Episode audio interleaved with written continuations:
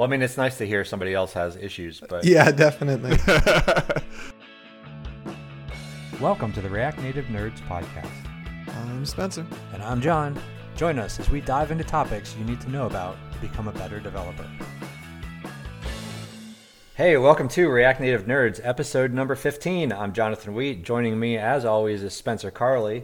Today, we have a guest from the West, the founder and CTO of Infinite Red, pillar of the React Native community, probably the nicest guy you'll ever meet, Jamin Holmgren. How are you, man? I'm doing well. Wow, after that that kind of intro, I really have some expectations built up here, but uh, I'll try to I'll try to live up to them. We're trying to boost the ratings, man. yeah, right, exactly. So, uh, Spencer, how you doing? I'm doing well. I'm super excited to get to talk with Jamin today and just kind of, you know, chat React Native. And I will apologize right up front, Jamin, because I worked with a guy who spelled his name the same way, but his name was Jamon. Okay. Really? It's spelled the same way. Yeah, exactly, exactly. that's awesome. And for the longest time, every time I would read your tweets and whatever in my head, I would do Jamon. And Yeah. now, you know, and you have the pronunciation in your Twitter bio. So for everybody listening, it is Jamin. It's it, it is kind of funny. I had a um I had a teacher, uh, like a shop teacher, and he could not figure out how to pronounce my name, and he's just like, I, how come I can't, you know, like what what is with your name, you know? And I'm like, okay, listen, Mr. Wisenen, uh, I'm sitting right next to a Jason. you can pronounce Jason just fine. Just uh, just switch the S to an M, and you're good. That's And so wa- funny. Oh my gosh. he was just like, "Oh." so yeah, no, I, I get that it throws people off. I'm totally used to it. Uh, it's it's no big deal. I I answer to Jamon, uh, Hamon, uh, all all kinds of Oh, uh, uh, yeah. you know uh, all kinds of different permutations. yeah, of the. Sp- the Spanish J will get you every time. Right. Yeah. Exactly. And it means ham in Spanish, which uh, people generally will remind me of every you know every so often, just in case I forgot.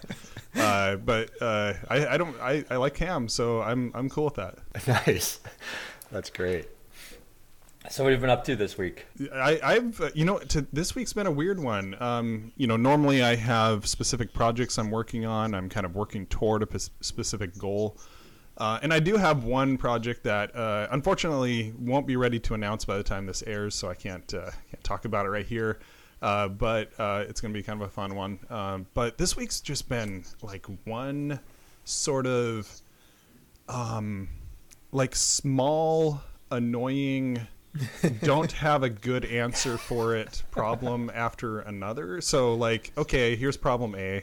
Um, the obvious answer won't work. So what can we do to just kind of work around it? Okay, now here's problem B, and the obvious answer won't work either. And what can we do to work around it? It's just like in it's it's sort of like in when you're coding and you just are having to implement hack after hack and you're just feeling gross about it.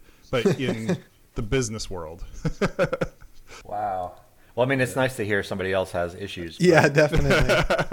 it's been you know it, it's been one one nice thing about it is it's been uh, it hasn't been team issues. It hasn't been like business partner issues. It's just been like normal business stuff that we're having to kind of just grind through. Um, and we're also having a good you know we're consultancy at infinite red and we're having a good problem where uh, our schedule is full. So we get these really awesome projects in and we're like trying to figure out how to fit them into the schedule and a lot of times we're having to tell them we would love to do your project it would be an amazing project but we just can't yeah, that's always the tough coming from like a freelancing world where it's like, you know, you make commitments on projects you enjoy, but then there's the like a really cool project that shows up and you're like, "Oh, I wish I wish this would have been like, you know, a month ago." I know But- freelancers get that even more than we do because you're you go so quickly from desperate to find a job to I'm way too full for the next. Right, exactly. What have you been up to, Spence? Uh, let's see. Spencer, sorry. I always called you Spence. Hey, it's Sorry, fine. I, I respond to both. I mean, I go by my first name, my last name, the great Carlini, whatever. It all works out. um, I was actually introduced at a hockey tournament as Spencer Carlini once, and that was like the entire tournament. That was just the name, and it it, it was great. It was a great tournament. Wait a minute here. You play hockey? I played hockey, ice hockey for 13 years. Oh, is Um, that I don't anymore. Yeah. Okay. Well, I started. Well, I, I played it like for not to get off track here, but I, I played for a couple years back uh, in the early 2000s, and then I just started again about a year ago. oh Um, yeah.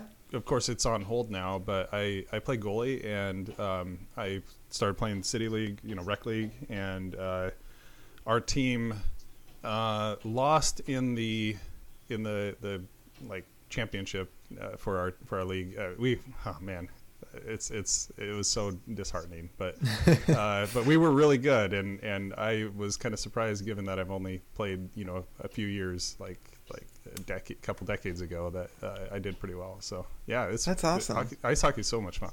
It is. Yeah, I I was goalie for you know ten of those thirteen years. So that's Okay, well I'm gonna have to ask you for tips. yeah. So I was goalie for a soccer team, Oh, and it was scary enough having that ball come flying at you. Right. What is it like to have that solid thing fly at you at however many hundreds of miles an hour? I mean, I don't know how fast they actually I- come at you, but I'll, I'll tell you in rec league, there's no hundreds of miles an hour anywhere. Um, it's uh, it's just um, you know that you get, once in a while you get a guy who can just wing the the puck hard, but he has no control over it, and that, those are the scary ones. But Yeah. um, in rec league, you know, you're not you're not facing someone who can pinpoint uh, a shot on, on the net with, with any velocity, which is which is decent. I have gotten you know hit hard though, once in a while with, with one of those errant uh, shots, and and uh, that'll leave it'll leave a mark for sure.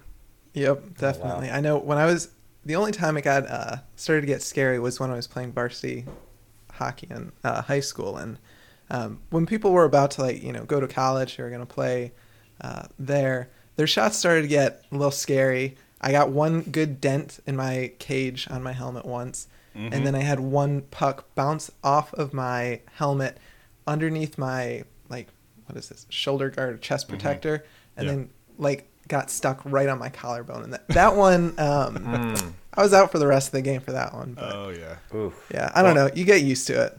I would do a whole podcast episode uh, talking hockey, but I think we've already lost like three quarters of our audience. So Crap, that's like three people. right, uh, I, my mom might still be listening. So hi mom. okay. Yeah. Yeah. But uh, yeah, this week, what I've been working on is um, a basic redesign of the search flow in Spectrum, which is, you know, the app that I work on, built in React Native. Basically, just changing the search UX a little bit. And initially, it's like, oh, yeah, just quick little change. But it's one of those problems where basically, I, like, I coded myself into this corner and I couldn't do what I wanted to do with my old implementation. So I basically had to rebuild the entire search UX and then I had to rebuild it again because I screwed up and you know again coded myself into a corner. So just kind of toying around with doing that, and it's been interesting. But I think by tomorrow I'll be able to have it finished. Good. We talked about co- those corners, man. You got to be careful. Yeah, you got to start in the corner and work out. See, I told you I wouldn't remember that. Yeah. nice. John, what about you? Anything interesting going on with you this week? No, just sitting around doing nothing. no, um, packing, selling furniture, trying to sell all of the things here. Um, but listeners from last episode, right at the tail end, we talked about a little side project that I thought about and started years ago called the Yelling Pages. And uh, so afterwards, Spencer and I were, were talking a bit more about that. And so I went and registered the domain, sure, of course, because you always have to do that Nice. and uh, started working on a landing page for it. So uh, you can watch out for that little fun side project. And then I'm I'm actually using Ignite, which is you know fun because you're on here, J-Man, Yeah, yeah. That's to awesome. build an app for um, a course that I'm going to be doing Nice. uh, related to uh, Fastlane. So just been playing around with that and really still getting getting my feet under me with uh, Ignite and TypeScript. And actually, we're going to talk about Ignite a little bit later, so I won't jump into all that right now. But I do want to jump into some mobile news. I don't know if y'all are following this or not, but there is an epic battle going on, pun intended, between Apple and Epic. Right. In the show notes, I have "Do not piss off mother" because wow.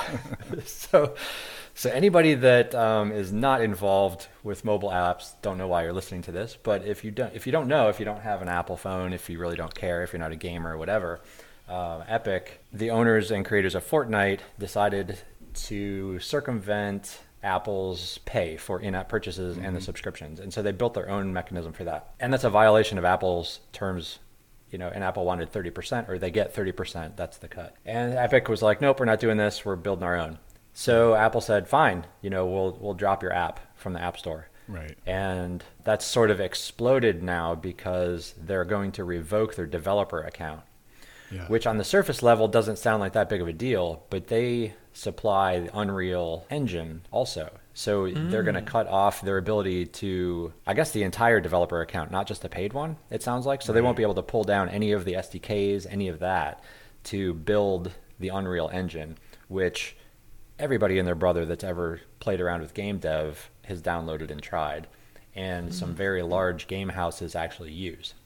Yeah. So this is blown up, and to the point where um, Steve Jobs did this amazing, amazing 1984 video when Apple came out, and you know it was just killing Big Brother. There's this talking head. There's people marching. It's all uniform and just craziness. I don't even know how you would describe it. Very cultish, Right. just following the leader kind of thing. Epic. God bless them. It was amazing. You have to go watch this video. They did 1980 Fortnite. And um, it's all animated. It's all the characters from the game, and they're all in this thing. And there's this talking apple head, and you know it's calling down for order and all this sort of stuff. And then, you know, one of the characters runs in with a hammer and smashes the screen, just like the original video, and it's fantastic. We have both the original video and this video links in the show notes, so you have to go look at these, or just Google, you know, look it up in YouTube. It is hysterical, but I'll tell you what, man, just do not piss them off because they hold all the cards. And I guess there's a similar thing going on between Epic and Google because mm-hmm. Google also has, you know, some uh, some rules about payments and whatever.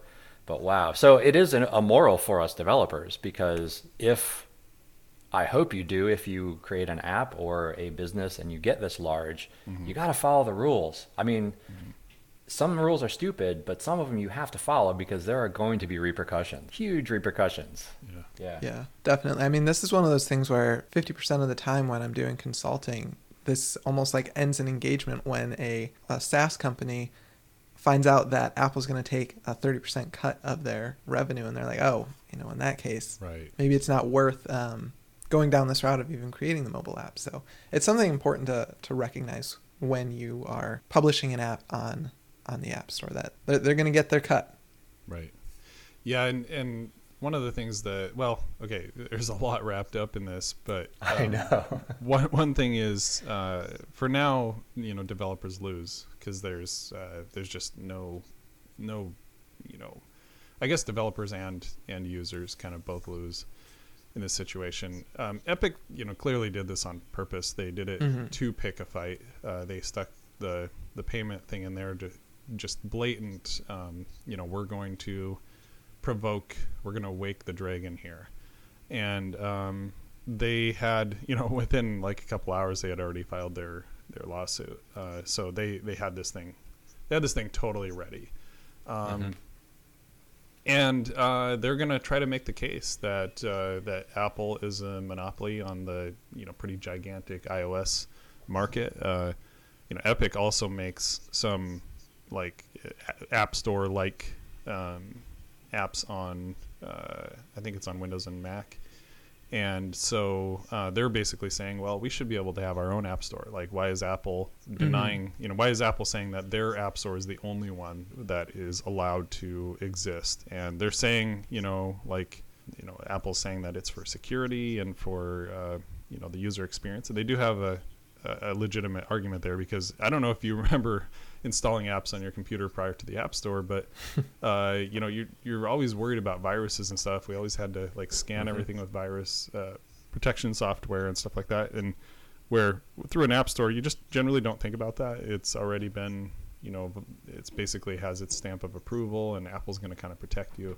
But uh, so yeah, there's some value there. Uh, but what Epic is saying, well, let us compete in that same space. Like let us, you know, uh, show that we have the uh, that we have the ability to protect your phone. That, that you know, like let us let us install apps on your phone, um, and uh, let us do the like uh, com- competition, right? So they're saying that Apple's engaging in anti-competitive behavior on the iOS platform to uh, to keep everybody else always funneling through and just being a gatekeeper. That's all they are. They're just taking this gatekeeping tax of thirty percent on on everything, and uh, it'll be interesting to see how it all plays out. Um, I I think that there's actually some probably deeper reaching consequences here uh, around you know like if if the courts do side with Epic, uh, which I don't know if that's going to happen, but if if they do and they allow like you know they say that hey apple you have to allow side loading apps through other app stores. Um, man that would be a gigantic change. Uh, i mean it would just it would just be mind-blowing because that was never the uh, you, you could never do that on, Right. on the iphone. And it would have implications obviously for google as well. So i don't i don't know. Like google has this plausible deniability where they can say well you can put another app store on there. You just have to like fork android and you know all these things. It's very simple, Uh, very simple. right exactly. Well, you can jailbreak your iPhone. you can. I think it violates the terms of usage uh, so the apple can't say well this thing that violates our terms is a way to get around it. They can't like legally make that case. Um, i think google is in a slightly stronger position from that perspective but i don't know. Like it's going to be very interesting and i'll tell you what this is like the most entertaining drama that's happened in the tech world in a long time. It is totally. so uh, we're all just kind of watching with a lot of it with a lot of interest And you know it gets insane because there is an iPhone that's being sold for ten thousand dollars with Fortnite already installed on it. because I guess Apple has already pulled Fortnite from the App Store. So I mean What? nobody's bought it yet, so you really can't say that's the market value for this. Right. But um, you know, you know it's insane when somebody pulls that. very- Microsoft's getting involved in this too, and they're they're really like uh, trying to push for because you know Microsoft has a vested interest in potentially having their own app store on an iPhone. That would make a big difference for them too, and they'd be the one to. I mean, I'd probably install it just to kind of see what they have. Um, but yeah, I don't know. It's it's a very messy fight because I mean Microsoft ha- is opening themselves up. Also, I mean. Xbox has its own app store, and you can't like just you know sideload stuff onto Xbox.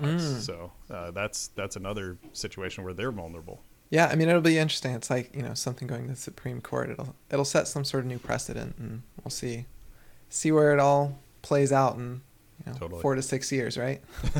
Yeah, for sure, for sure. Next up is just a goofy little thing I put in the news because I'm building this app for my Fastlane cheat codes course. I decided to focus um, to make it a little fun and entertaining. It's a little UFO app. Nice. This really proves that they track you around the internet because you know I was googling for UFO APIs and UFO stuff and just little graphics and things that I could put in this icons whatnot, and now I'm getting UFO news surfaced to me like all this stuff. I'm in YouTube and there's like these fringe UFO videos and oh my gosh. So anyway, I just thought I had to throw this in here. Um, whether you believe or not, the uh, Pentagon now has a task force to study UFOs. Now, apparently, the people not in the know call them UFOs. If you are in the know, you call them UAPs, unidentified aerial phenomena. So that makes it more ah. hmm. official.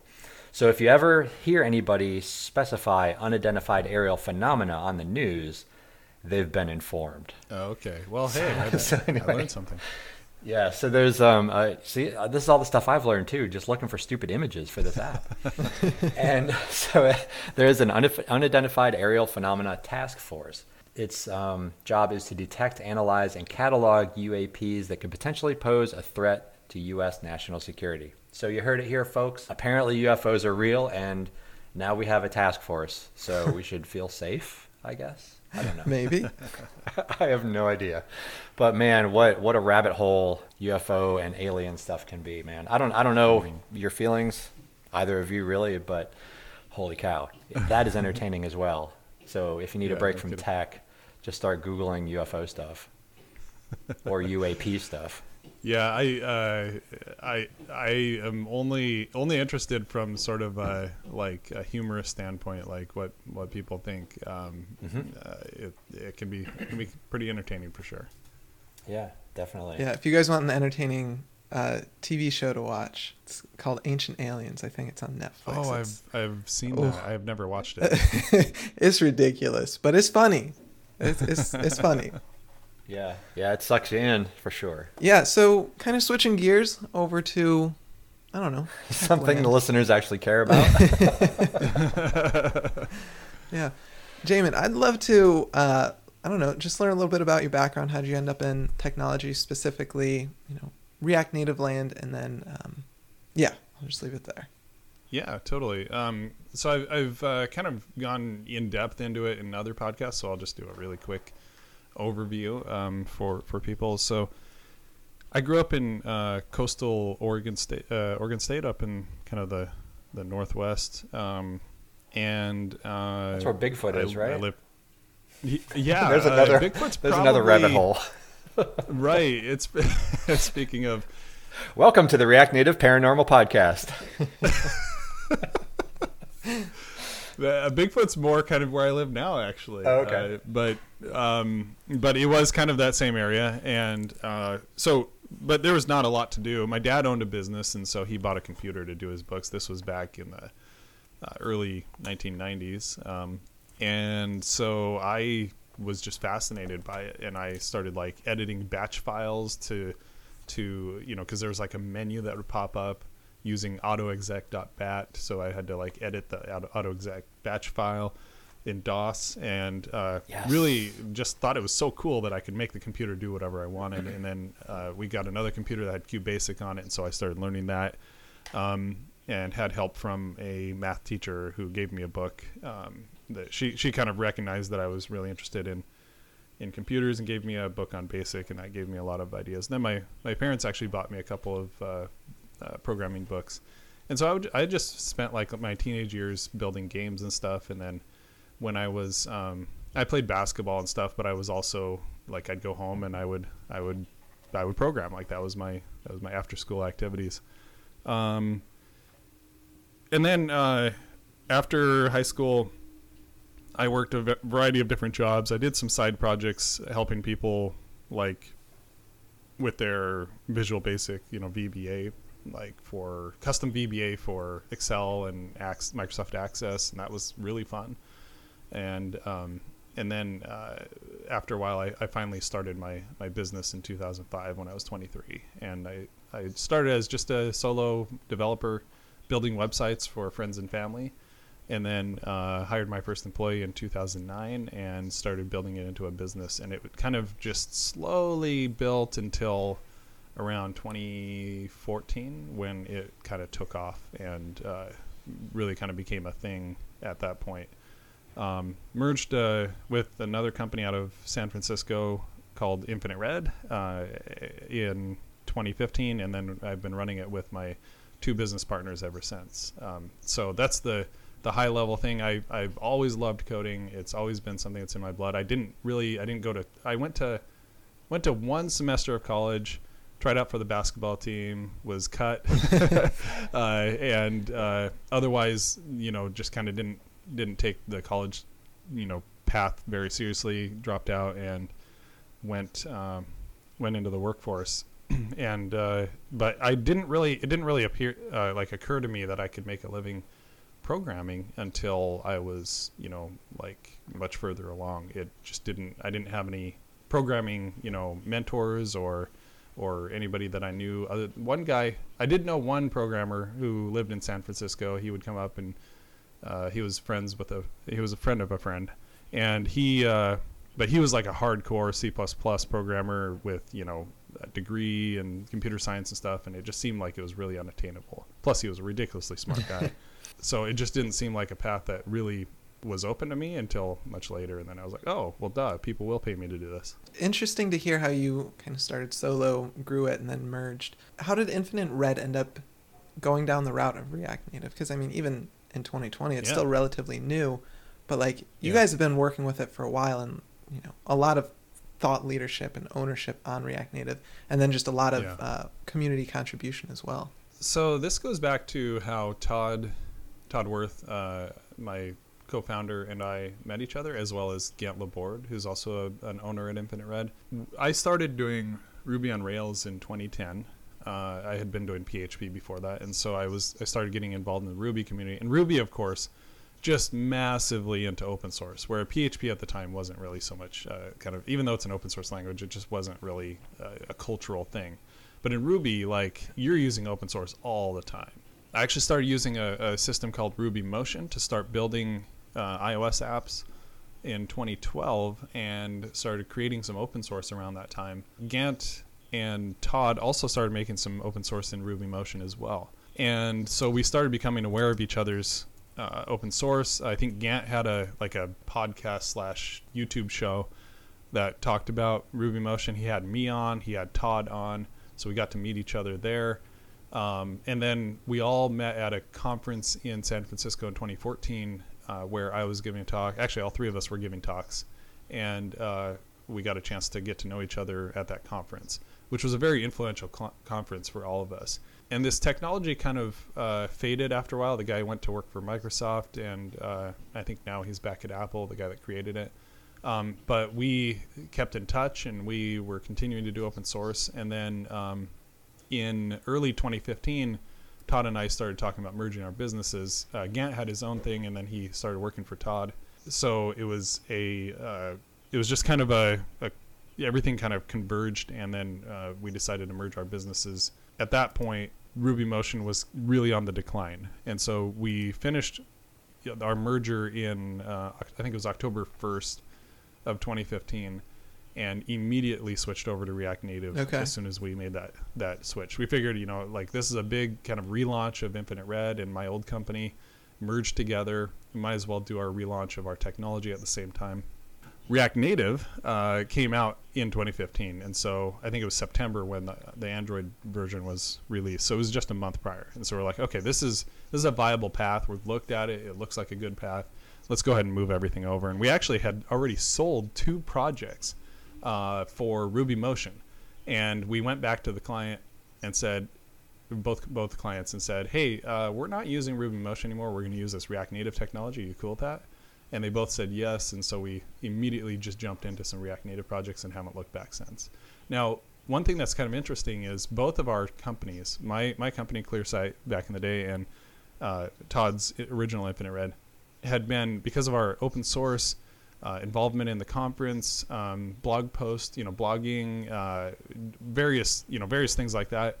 We had already sort of made a wave, both of us separately in the Ruby Motion community. And if you were to look at that time at uh, Ruby Motion, uh, you would have said, okay, Infinite Red and ClearSight are uh, the clear kind of big companies Mhm. that do this. So we already had a model for moving into a new technology, and we just followed that same model. We just did the same thing. Like it was, it's in our blood. Like we we're going to do open source. We're going to blog about it. We're going to, you know, do all these things with the community. Uh, we're going to give talks. We're going to release courses. You know, these things were all already in our blood, and we just did pretty much the same thing. It's just a much bigger pond than Ruby Motion was. React Native is just so much bigger, Mhm. and um, I, I can definitely say that it's been an effective strategy for us, and also something where I think hopefully the community has gotten a lot of value out of our, our work as well. Oh yeah, absolutely. I mean, I I can say I have. So yeah, thank you for Yeah, that's all that you guys have done.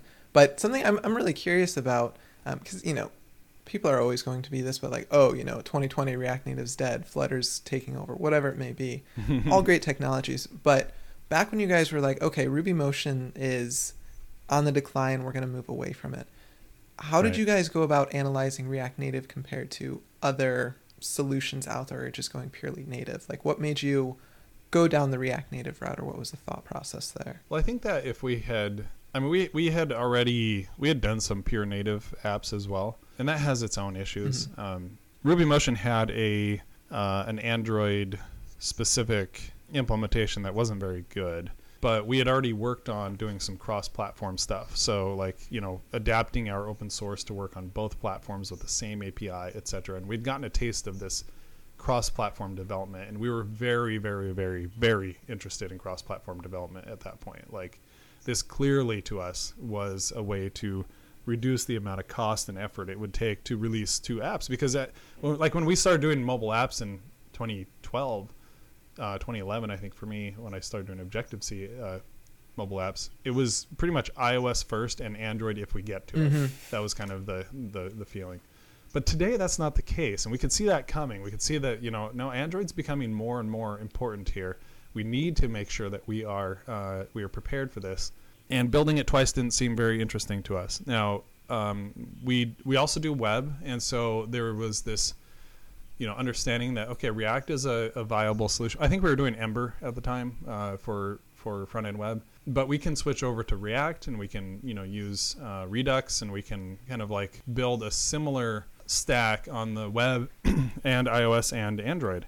And that was very, very compelling to us. Um, and we knew that because we could drop down into native at any time, we always had an escape hatch. Like, okay, this screen is just not working in you know React Native. Okay, well we'll build it in Objective C, we'll build it in Java, and at that point, then it should work great, and we can just integrate the the two together seamlessly. Um, because we have, I guess, we have a lot of uh, confidence in our ability to drop down in native anytime we want, since that's where we came from. Yeah, that's that's really cool. Really interesting to hear the thought process there. Because like for me, I also started working with React Native like full time in 2015. But for me, it was I was coming solely from a JavaScript background. But Yeah. the client I was working with was like, "We are not doing Cordova. I don't care what you use. It's just it can't be Cordova." And even the team that they had hired, all JavaScript engineers. So we're like, ah, well, if it's not Cordova, we'll we'll figure it out. And I think this was like in August Right. of 2015, and we kind of ended up going down the route of React Native. But yeah, it's it's cool to see like a, a thought out thought process on choosing the technology. Yeah, for sure. There were a lot of conversations, but uh, that that's definitely the the gist of it. Yeah, way back in those days, I was building conference apps. I went down a Ruby road. I used RhoMobile. I don't know if you'd heard about that, but that was essentially the same thing. You built your app in Ruby, and that would build for iOS or Android. Was there a different name for it at, at one point? Because I feel like I this is familiar, but it was Uh, Rhodes, Trying RH Rhodes. Yes. or something like that. I think it's Yes. all the same. It sort of merged and moved around as people bought it. Okay. Yeah. Yeah. I I did play around with Road. I think it was Rhodes. Okay. Um, at one point, uh, but I never played with RhoMobile specifically. Okay. It sort of fizzled out after a while. They got bought, so their architecture changed Yeah. a little bit, and then you know you needed to go back and update everything. So I jumped ship and went to Appcelerator for a while, Oh yeah. and um, I was in that for a while, and then it started out just as CommonJS, and then they went to Titanium, which was you know JavaScript and XML, and Right. Mhm. those sorts of things. I played with that a little. Mhm. Yeah. yeah. The the biggest issue I had with Titanium was um, that it was it just felt really unstable. Like even normal tutorial stuff I would put together and it would crash Mhm. um, uh, at that time, and it was it was very promising and interesting, but uh, but just didn't the execution didn't feel like it was there when I tried it. Yeah, yeah. I used that for a few years, and then um, you know, sort of hit a wall with an Android build, and Mm-hmm. you know, I'm building conference apps, so it's not anything mission critical. But I had to, Mhm. I had a client that didn't have an Android app that year, and you know, so I was like, Yeah. all right, I got to switch, and then I found Right. React Native. I've been doing Yeah, that. Yeah, very cool. Yeah. So I was creeping on you. Um, I mean, I was doing my research about you, and so I just listened to the Tech Junior podcast you were on in March. So if you want to listen to Yeah. more about his history, you know, you can go listen to that Mhm. Tech Junior. So it was just really interesting listening to that, and I also part of this selling my house, packing everything up, did a trip up and back to my parents up in upstate New York, and so I was binging building Infinite Red podca- podcast again. Like I've Yeah. listened to a few of those episodes multiple times, but then you know I was just like, all right, Nice. I got four hours up, four hours back, and just listened, you know, to everything. Sort of on the business side, so there's there's the three of you. Season one, you know, you had a, a, another owner, and then season two, Gant comes in, so now it's the three of you. Right. And this is less React Native, but I'm I'm curious. like you are in Oregon, Gant is in New Orleans, and Yep. where's Todd? I forget. Is he out there? He's in Las Vegas. He's in Las now. Vegas. Uh, is that a different time yeah. zone? Is that over from you? Uh, it it's same? Pacific time Okay. actually, so that's that's that's handy. Okay. All right. I was just curious, like how all that works, how you communicate. Like, do you guys Right. each have agency over specific silos of decisions? And you're just like, oh, by the way, Yeah. I did this yesterday that might or might not affect you. Like, how does all that work together with with three owners? You know, um, no, that's a great question, Jonathan. I, I, this has been a dynamic that has been that is sort of evolved, but in a lot of ways has held true to our original uh, intention for it. So Ken Miller was uh, uh, the third founder of Infinite Red uh, at the time when we started, and Gant was our top employee, basically, kind of executive level uh, employee. And uh, then Gant bought in, uh, and you can listen to this in the one of the or the first the first episode of season two of uh, Building Infinite Red, our kind of discussion around how that all went. Um, and we bought Ken out, uh, who wanted to move on to some other things, which we still have a great uh, relationship with him. In fact, all four of us were in a Zoom call just shooting the breeze um, just earlier this week. That's Uh, I think it was Tuesday, and uh, it was it, it's you know a fantastic relationship still, but um, but it was like a uh, uh, you know we we had this this initial idea that hey you know the the biggest existential threat to infinite red is that we three at the time owners have a falling out. And so we need to really work on a relationship and make sure that if there are any issues we don't bury it we don't put it under the rug we we deal with the issue and we um, you know we try to make sure that we're we're always uh, at least um, we don't have to be uniform in our you know approaches or anything like that but at least unified uh, in in where we want to go. And um, we do we, we started by doing every all decisions were made as a group as an ownership group. Um, I think that was the right thing to do because we allow we we allowed ourselves to have these conversations early on uh, and I, I actually would recommend this if you have a partnership um, start not by necessarily dividing into individual responsibilities, but start by making every decision together. And it will be kind of annoying because you have to always get together to do these decisions, but it sparks all these conversations. Now, someone might have a particular uh, expertise and they're going to be more knowledgeable in a certain area, but you know, obviously, uh, that will allow them to kind of explain their reasoning to the other uh, the part other partners, and the other partners will get a uh, really building trust. Like, okay, yeah, this person really does know what they're doing and in some cases uh, the other partners will come in with some really great advice and, and some ideas that, that might work so that was good and then uh, later on we after a few years we decided okay we're going to split into individual responsibilities because we're getting too big and there's too many things going on for us to constantly be meeting to make these decisions so um, for a while I was operations, but I'll just tell you kind of what I am now or what our roles are now. Uh, I'm CTO, so I I'm in kind of leading our our engineering team, and we have about I don't know 15, 16 developers, something like that. And uh, I don't do it from like a, a management standpoint. I'm not checking in with them on their projects on every every little thing. Uh, it's more of a kind of developing them as a as an engineering team, supporting them, uh, jumping in to pair with them if they need help. You know, just just managing them from that aspect. I also am, char- am in charge of the the technical sales, which is the bulk of our sales.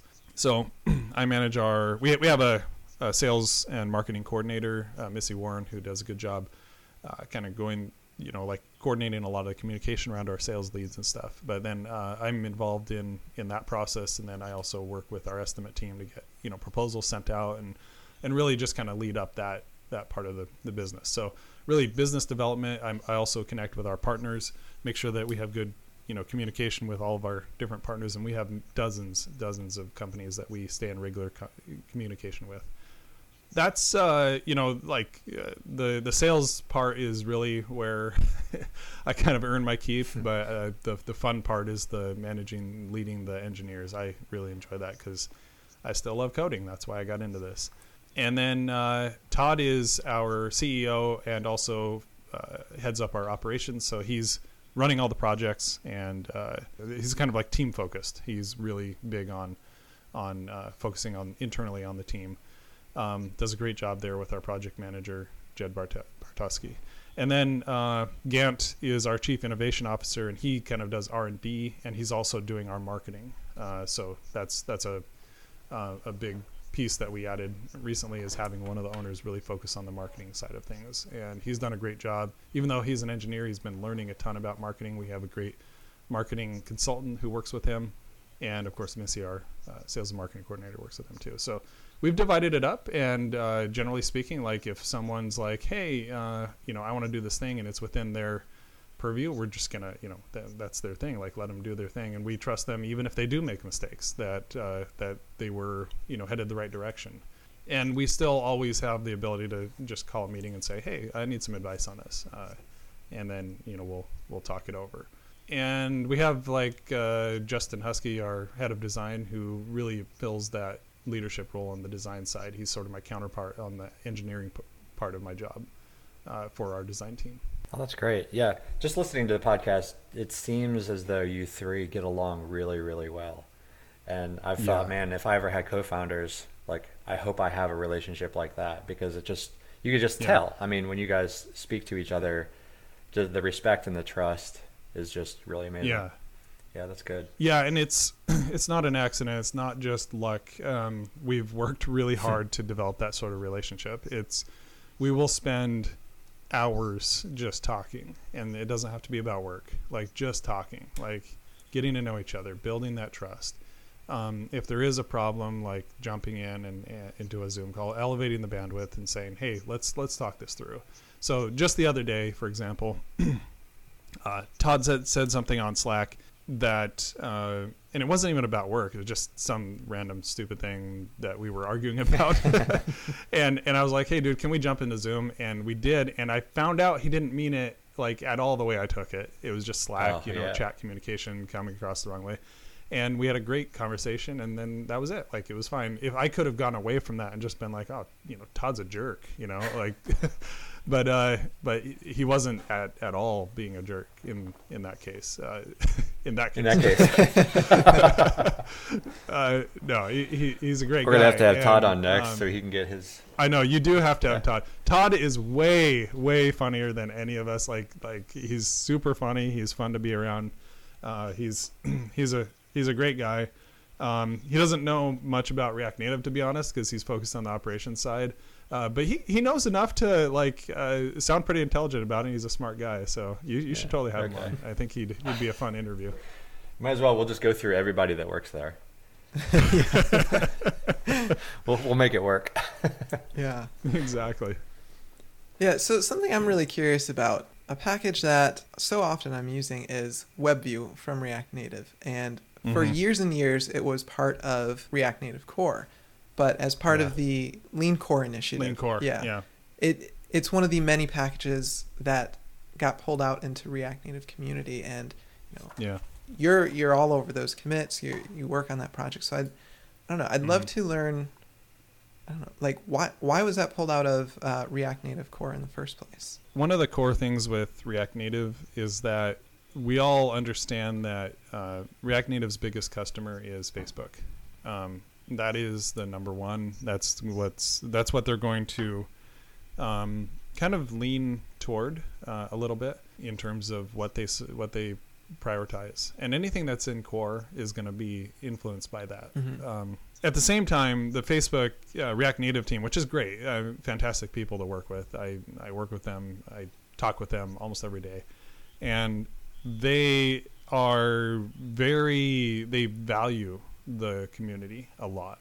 So they have their big you know internal customer, but they also want to make sure they don't uh, that that they support the rest of us, and so the best way to do that really was to move some things out of out from under the shadow of this massive Facebook internal client, and to do that you had to move it out of uh, out of the core. Um, so WebView was one of the biggest uh, sources of pain points for them. It had hundreds of issues dating back to when it first came out, and a lot of times the answer that the React Native core team had to tell people was Facebook doesn't need this. Um, so feel free to uh, build your own web view and add that functionality. So we had this massively fragmented ecosystem of I don't know dozens and dozens of of web view forks with various pieces of functionality.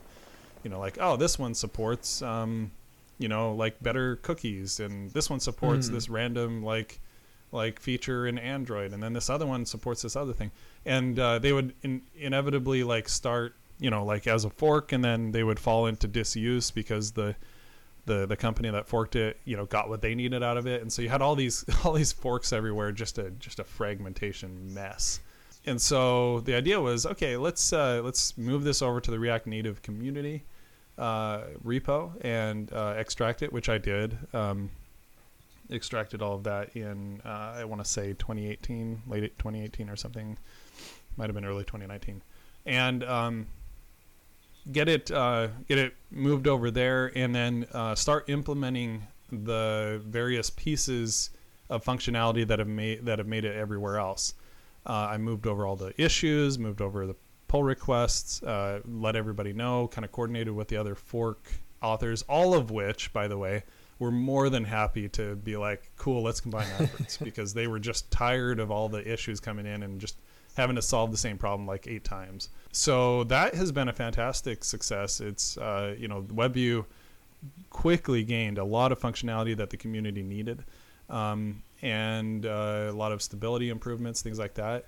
And I believe Facebook is now using it internally. Oh yeah, community fork. So that's that's pretty nice. cool. Um, so they, it's kind of got, come full circle, and then they removed it from the core. But yeah, just removing as many things from core as as they could possibly meant that then uh, the community could iterate and innovate on top of it. Now, I will say that WebView has been um, a real challenge to continue to maintain. It is such a complicated, complex uh, package. It's mm. one of mm. the most complex packages that you will find in the ecosystem whatsoever.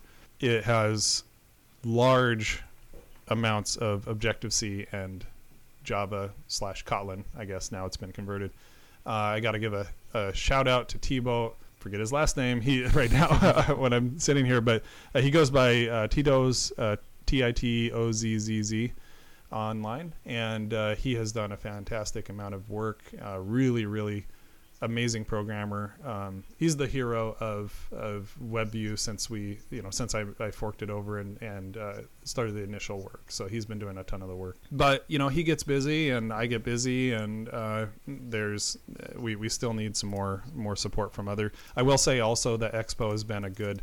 Uh, Expo has been a good partner in this as well. They've they've devoted some resources to helping us out too because they use it internally uh, it's been a great experience for sure. Uh, and there are some changes coming to uh, how we manage WebView soon, uh, which we'll be announcing once it's ready for public knowledge. Uh, but it should uh, continue, hopefully, to support the community. Very cool. Now, so you forked it, right? You could have forked it and open sourced it under Infinite right. Red um, namespace or you know and that means right. but why did it go into react native community and kind of what is react native community? Because you know also the react native cli is in there. That's where releases yeah. are tracked. It's it's a it's a big very important uh, github organization. Right. Uh, so you may have uh, stumbled into some of the uh, things I was alluding to just just prior. Uh, there's there's some internal discussions going on about how we uh, yeah uh, it's a very very perceptive uh, uh, comment um, or question. I, there, there's there's some uh, not in any way. Uh, in fact, actually, the whole core team and open source community uh, kind of um, governance team has a lot of unity in how we want to approach this now. but we didn't have clarity before, mm. and so some things went into React Native community that shouldn't have. Um, we're going to be re- releasing at some point. Um, hopefully, I'm not revealing too much uh, that's unannounced, but there's uh, there's some preliminary agreement that we're going to be releasing some uh, pretty substantial changes to how we, you know, what goes into React Native community and what goes into other uh, organizations. In terms of putting in the Re- in the Infinite Red organization, I was originally going to do that, but in the spirit of making sure that we got everybody on board, uh, I went with the React Native community instead uh, because I wanted to make sure that all of these forks that were out there, like all these different, uh, you know, fragmented things, didn't feel like they were coming in and like contributing their hard work into an infinite red repo. And so that was kind of the the impetus behind it. Uh, but uh, but there is some clarity coming around that. It was yeah. There there's you've kind of hit the nail on the head, Spencer, with uh, that. You know, like well, why is this in there and why is this not in there? Uh, those are those are some questions that the uh, governance team is actually uh, discussing right now. Very cool. It's always always interesting to hear that. So, be excited to yeah. follow along. yeah. And stay tuned for the big announcement, right? yeah, yeah. I'm I'm not sure when that'll happen, uh, but yeah. So one one project you at Infinite Red handle is Ignite, and in Yeah. my mind, this is a starter kit, sort of to get a jump on building a mobile app. It's somewhat opinionated because it, it installs a couple packages for you, sets everything up in a very organized fashion. I really like I really like it. Um, I use the the default Mobx State Tree. And, yeah and- yeah and yeah. Bowser The, stack. the yeah. Bowser one. That's it. Bowser, yeah, yes, that's correct. it. Yep. Um, so I was curious, like, you have those different templates. Are you you are literally building those separately? Like, I don't I don't really know how the CLI works for that, but I Mm-hmm. Yeah. mean, you have two different repos you guys build on. So if if you choose one of those templates, it pulls down all that code. Right, right. Yeah, totally. So they're distributed actually as NPM packages. Uh, so there are separate repos for them, and there are also separate NPM packages.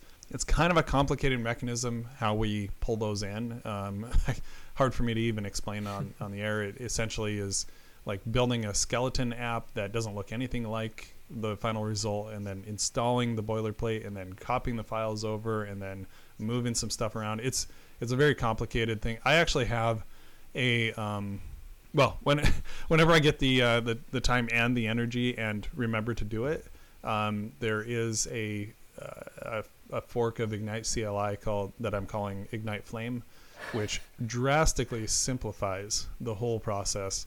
It'll be much faster than the current process, and it'll be much easier to work on the boilerplate than it is right now, Wi- at the cost of some of the power. So, like right now, you can choose a lot of different things. You may not be able to make as many choices uh, during the installation of, you know, like when you say Ignite new my app, you may not have as many choices up front, uh, you know, because we may lose a little bit of power. I don't know. I'm working through that. But yeah, the CLI uh, is is for generating boilerplates, and then we have our various boilerplates. Andros, which is Andros is uh, it's uh, like Redux and uh, regular JavaScript instead of TypeScript and stuff like that. That was our original boilerplate that we developed when we first went into it. And then in 2017 or 18, I think it was 2017, uh, we released Bowser, and that was um, that was we moved to Mobx State Tree, we moved to uh, TypeScript, and made some other uh, stack decisions. What I like about Ignite boilerplates, both of them, is that nothing gets into the boilerplate without having first been proven in an infinite red client project or possibly two or three. Uh, so here's an example. Um, we're making a, we're, we're, we have a discussion happening in our local, you know, Ignite Slack channel about including React Native exception handler into Ignite. We have two projects that used this particular package for a combined total of four years. So we have absolutely proven that this thing works. You know, we have really worked with it. We know it inside and out. When we implement it into Bowser, you're going to get the benefit of those four years of experience using that package and not just, hey, Jamon thought this would be a cool thing based on the, the README, you know, or spinning up a quick little app. No, this is like real world, actual projects, big projects, big, uh, actually both, interestingly, both uh, logistics apps with uh, hundreds of thousands of users each. Like this is battle tested, this stack. And that uh, that's it's worth a lot. Like it's not just opinions. These these are proven things. We we've gone down some routes and then decided not to include them into uh, into our boilerplate. For example, React Native navigation. Uh, we used it on a project. Uh, the uh, lead developer came back and said, "Yeah, it's okay, uh, but I think I still prefer React navigation." And uh, based on you know that particular project, we were able to make a decision between the two. And uh, so, yeah, every everything that makes it into Ignite Bowser has been battle tested. That's really the the big uh, benefit there is you get all the pain and um, you know blood, sweat, and tears that came from working with all these things, and you get to benefit from it when you just say Ignite new whatever. You get all of those uh, all of those decisions baked in, and then also you get a community. So like the community Slack that we put together, there's a lot of people that use Ignite, and they may have run into the same things that you did. Yeah, it's great. I loved it. Like I said, I've only been using it for maybe two weeks, three weeks, and uh, it's it's really good. Plus, I'm also learning TypeScript as I go, so having that already baked Yeah. in and not having to set things up and do all that was was really Right. helpful too. So where do, where do you find time to work on this? Like I would I would think I'm I assume I mean it was just upgraded to 6.3. Thank you very much. That's awesome. Yeah. And yeah. so I imagine Except for I screwed that up. I screwed that up, You John. did? I don't know if you know that. Yeah. Um, it was a breaking change. There were actually some breaking changes in there, and I released it as as a minor uh, a minor uh, version, and I didn't notice it until like a week later. Uh, no, I didn't. I just- you know we use I just created a new project. we- I didn't even notice. Okay, yeah. So yeah, it probably didn't affect you at all, but um, nobody's complained about it. So just the nature of it is probably fine. But I was I I was in charge of releasing it, and I I did it as a as a minor uh, version bump. But for the most part, that doesn't seem to matter because a lot of people only use Ignite to spin it up initially, and then they don't upgrade necessarily, even though there is a path for upgrading. Um, so uh, so the versioning isn't quite as critical as maybe like if I had released a new version of WebView. Right, right. So I, I imagine with those upgrades, you went through and implemented hooks, implemented the new technologies whenever they roll out, depending on that. So you're doing rewrites and Yeah. refactors along the way. We are, yeah, yeah, and uh, it's a variety of contributors. We have a ton of, I mean, you know, uh, like Ignite itself. Um, well, Bowser has uh, 115 forks. Um, I actually am kind of curious how many contributors. 47 contributors Okay. um, which uh, you know it's just a just a lot of people have contributed to it over the years, and then Ignite CLI has over hundred contributors. So it's a it's definitely a community effort, but internally we do put a lot of time into it. I'll I'll call out uh, Brian Stearns who uh, works with us uh, regularly. He's been putting a lot of effort into it lately. And uh, Robin Heinze and uh, Harris Robin, uh, you know, all these all these great developers have been putting in some time into it. But uh, I think your initial question, Jonathan, was uh, how do I find the time to work on it? And um, lately, not very well. Uh, um, it's just been uh, with with the the COVID situation and stuff. I've been really kind of just focusing in on our core business, making sure we're healthy. Um, but uh, prior to that, I, I spent a lot of time where I would just spend the first hour of the day working on open source. And then uh, that gave me sort of a, well, okay, eight to nine, I'm going to work on open source, or nine to 10, I'm going to work on open source. And then I have a meeting. So I have to get out of it. Like, I can't just keep going. Um, gives me a, a, a definite stopping point, and then I can pick it up again the next day. And if you put, I mean, if you put an hour a day into something over the course of a year, you're going to get pretty far. Sure. Yeah. So with Ignite, I've I've never actually used it. I've known about it for years, but Mhm. I've never used it. Yeah. How d after you like initialize a project with it, how would you use it like continue to use it in the future within that same There's- project? Yeah, no, that's a great question. So it's um, it's a project boilerplate. So like you could just like jump in and start working within the app, and then it's just React Native. It's React Native with particular things already set up for you. Um, but you can also use the Ignite CLI to continue to do things like generate components and uh, models Okay. and you know things like that. So you know Ignite, we come from Rails, so Rails had like Rails generate uh, model, Rails generate component, or I mean sorry, uh, controller. Um, we have the same concept in um, in Ignite, and it allows you to generate really quickly. Just be like uh, Ignite generate uh, login screen, and it'll or Ignite generate screen login screen, and it'll create a, a login screen for you. And um, now it's just a bare screen; it doesn't know that login screen should have you know a login component on it and stuff like that. But it gives you those uh, those things kind of already pre-built in. Uh, some people love using them. Some people are like, "Nah, I'll just copy and paste from another component and move on."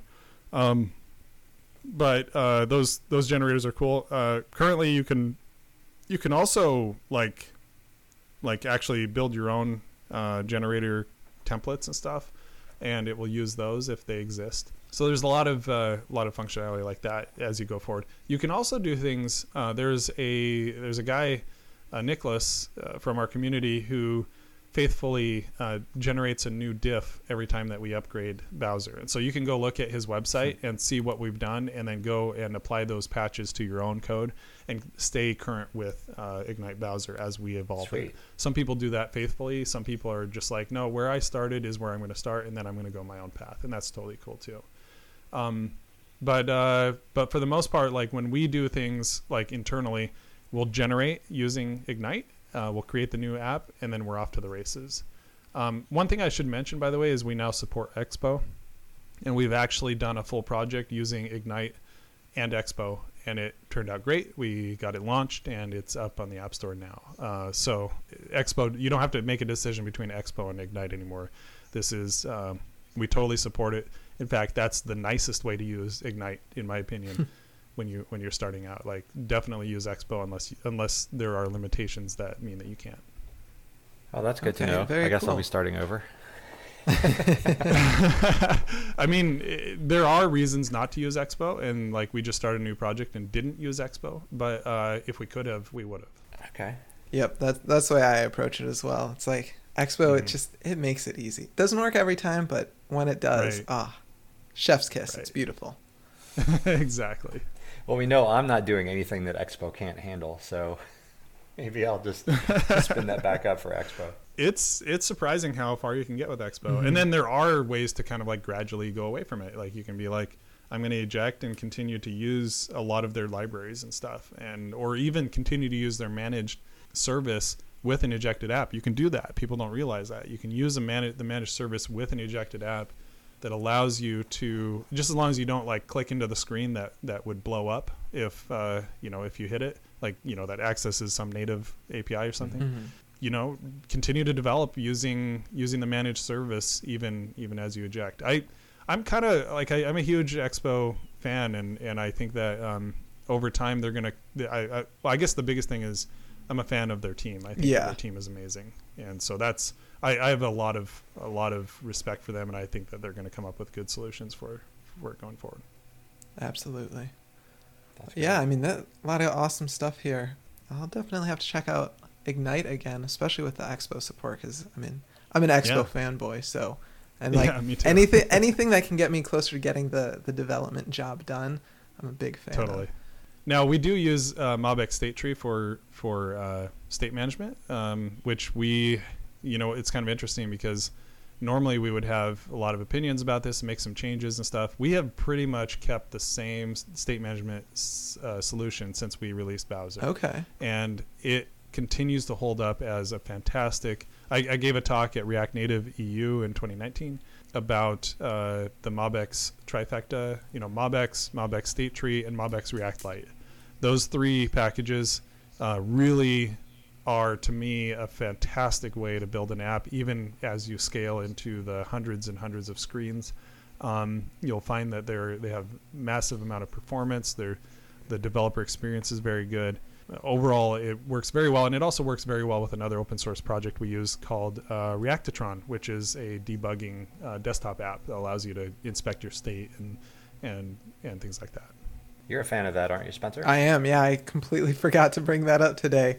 Unfortunately, I think like we're at we're out of time. I worked it in smoothly. Yeah, Nice. yeah, yeah. I mean, at least like you know a, a token piece on Reactotron. Like, I mean, it it makes development and deb- debugging super super easy. Like, it provides so much Yeah. insight. And I think now I haven't integrated it yet, but you guys released uh, either rebuilt it or reconfigured it in a way where it works within or next to Flipper as well. Is that right? That's right. Yeah, Flipper, the debugging desktop app released by Facebook, uh, they asked us to include a Reactotron plugin, and we did that. Rich Evans is our primary maintainer of Reactotron, and he worked on that. Okay. Yeah, I mean, uh, that's that's another one that you know it's a third package I install in every project right after navigation. so yeah, thank you guys for I love it. investing the resources in doing that. That's awesome. Yeah. Speaking of resources, Infinite Red has a newsletter, and you should go subscribe to that because when it comes out, there's really, really good articles. Like, who curates those? Who who goes and finds those things? Are they just random things people throw into your Slack, or, I mean, they're Right. usually really, really good. Yeah, so uh, React Native newsletter is, uh, I think it's reactnative.cc, is our big React Native newsletter. It's curated by Frank Von Hoven, who's one of our senior developers, and we do have a Slack channel with people inside and outside of Infinite Red that allow uh, people to submit articles. Um, and there's also a webpage where you can go and submit them. I think a Google form. Uh, so Frank does a great job, and and there's some awesome stuff that comes out. We also have an Infinite Red newsletter where it shows showcases more like Infinite Red specific news and and uh, articles, which we're releasing React Native content all the time. So if you're interested in React Native, uh, you could probably sign up to both of those and get a lot of value out of both of them. That's it. Yep, I misspoke. It is the React Native newsletter is the one that I was talking about. Yep. Yep. Yeah, we we do curate that for sure. Yeah. Yeah, really good. Really good resources. These guys are pretty cool. You should check them out. Thank you. So, do you have anything else? Um, anything you want to add? you know, like normally at this time of year, I'd be talking about how well Chain React, our conference, went. Uh, but Yes, of course, Chain we had to cancel it this year. Um, It's a React Native conference that happens every non-COVID year in uh, in July in uh, Portland, Oregon. So stay tuned. Uh, go to infinite.red slash chain chain react conf uh, to um, you know to kind of see what what we're up to there. I think there's also a newsletter on that as well that you can stay in touch. Or no, actually, the Infinite Red newsletter will let you know if uh, there are changes to Chain React. It's fantastic. We get about 500 developers from around the world. Uh, Facebook does announcements there. You know, they'll they'll they announced Hermes there, for example, the the JavaScript engine. Uh, so it's a big, it's the biggest uh, React Native conference. I think it's the only React Native conference in the USA, and uh, we're very proud of it. But unfortunately, none in 2020. So hopefully 2021. Yeah. I hope so because we both want to go for sure. Yeah. Well, I yeah, I'd love to meet you guys there. That'd be awesome. That would be great. Awesome. Well, Jamon, thank you so much for joining us today. It was awesome talking with you. Yeah. Li- likewise, thank you so much. I, I really appreciate uh, both of you, and thanks for the invite. Do you want to let everybody know where they can find you on Yeah, Twitter or the web, wherever? yeah. Generally, Twitter. I'm pretty active on Twitter. Uh, Twitter.com slash Jamon Holmgren, my first and last name. Um, and uh, you can email at me if you have any questions. I'm happy to answer things. Jamon at infinite.red. And um, I don't know. Like those are the main uh, main things. Uh, my my direct messages are also open, so feel free to send me a message there, and and I'll uh, I'll get back with you. Yeah. You have a link over to your website as well. Um, I was creeping on that. Yeah. Yeah, our company website is infinite.red and my personal website is jamonholmgren.com or jamon.dev. Nice. Awesome. Cool. I was checking out that pool deck. Yeah, yeah, that we've been really enjoying that pool this this summer. You know, bet, can't do much I else, so Very good. Well, it was fantastic having you on. This is really, really good. Thank you. One of these days, I hope we meet, you know, in Yeah. person.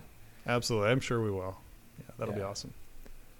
All right. And thank you, everyone, for listening. We'll see you in the next episode. Uh, have a good one. All right. See you guys. Thank you.